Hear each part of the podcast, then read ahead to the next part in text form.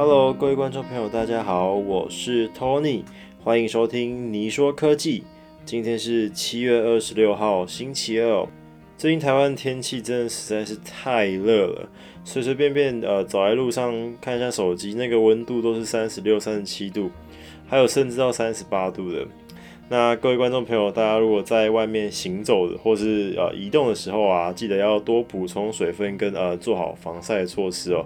因为我前几天骑机车回家的路上，就差一点就晒伤了，所以大家一定要保护好自己的皮肤。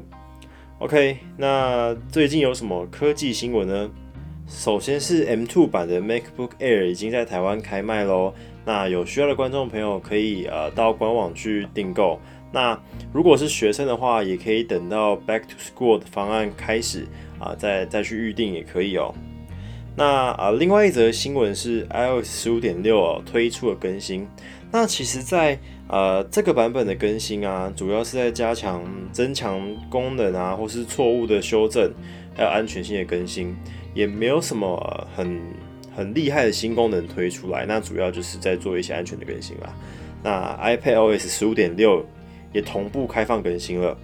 那其实呃最值得一提的是 HomePod 十五点六这个更新，这一次的 HomePod 更新才是对呃我们我们台湾地区的呃观众有很大的帮助哦。也就是说，在 HomePod 十五点六之后啊，就开放了国语、还有广东话、还有日语的呃资源哦。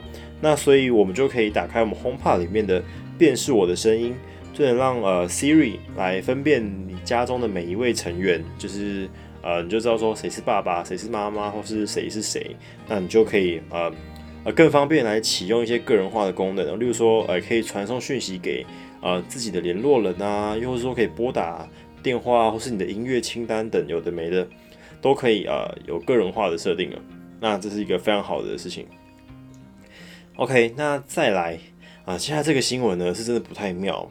大家还还记不记得 Netflix 在年初的时候就有说他们要开始限制一些共享账号的那个用户了？那现在有更详细的规格已经曝光了。首先呢，Netflix 的共享账号付费方案的制度有几个蛮大的改变。第一点就是说，嗯，在标准或是高级的方案。才能够呃有共享账号这个服务哦，那呃基本方案的用户就没有办法使用共享账号这个服务。那再来哦，高级方案最多可以共享两组子账号来使用哦。那而且重点是你每一组的呃账号还要再多收你台币八十九元，对，有点有点有点小贵。其实我我是觉得，如果想要看 Netflix，就就干脆自己买一个基本版的就好了啦。对啊。那那它主要是用什么形式来侦测你是不是共用呢？它主要会是用呃你的电视，就例如说你今天在台北有一个家，那你的电视有登录你的 Netflix 的账号，那今天你到你新竹的家登录你 Netflix 的账号，你只要观看超过两周以上，它就会跳出跳出一个共享账号限制的一些一个。一个警告，就说你哎，你需不需要办一个新的账号啊？我们也可以再提供你免费三十天的使用啊，等等的资讯哦。那就是呃提醒你说，哎，你的账号呃只能在一个地方观看哦，不能在第二个地方超过一段时间观看。那目前主要是针对电视啊，所以手机啊或是一些平板跟笔电呃观看 Netflix 节目，目前是不会受到任何的影响啦。但我觉得这其实也算是好事啊，因为以使用者付费的角度来讲，你你使用一个东西，或是你去看一个别人辛苦花很多钱拍出来的影片，那你本来就是应该要付一点费用来观看吧。不然如果你你不你不付钱，那他们哪里有更多的呃钱去拍出更好的东西？所以如果大家很喜欢看 Netflix 啊，那那我我是希望大家可以能够呃支持正版啊，也就是说我们用。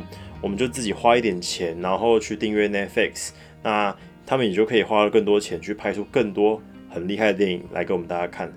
OK，那我们今天的科技新闻就到这里结束喽。我是 Tony，我们下次再见，拜拜。